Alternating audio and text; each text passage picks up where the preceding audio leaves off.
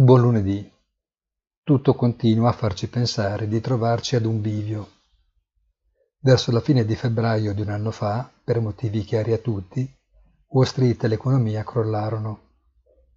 Non ci volle nemmeno un semestre perché in agosto gli indici americani ritrovassero i livelli abbandonati alla vigilia del crollo. L'economia non seguiva lo stesso passo. A venerdì Wall Street è di fatto vicina ad essere quasi il 30% più alta di allora, dai massimi antecrollo, giusto per intenderci. L'economia è oggi in fase di forte recupero, ma sostanzialmente è tornata là dove era un anno fa. Se la matematica non porta a fare ragionamenti sbagliati, dovremmo quindi aspettarci che il PIL americano abbia di fronte margini di aumento per quasi un terzo. Ovviamente sono conti da massaia, ma i mercati forse hanno cominciato a farli.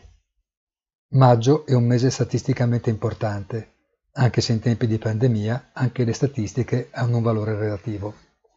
Buona giornata e come sempre appuntamento sul sito easy-finance.it.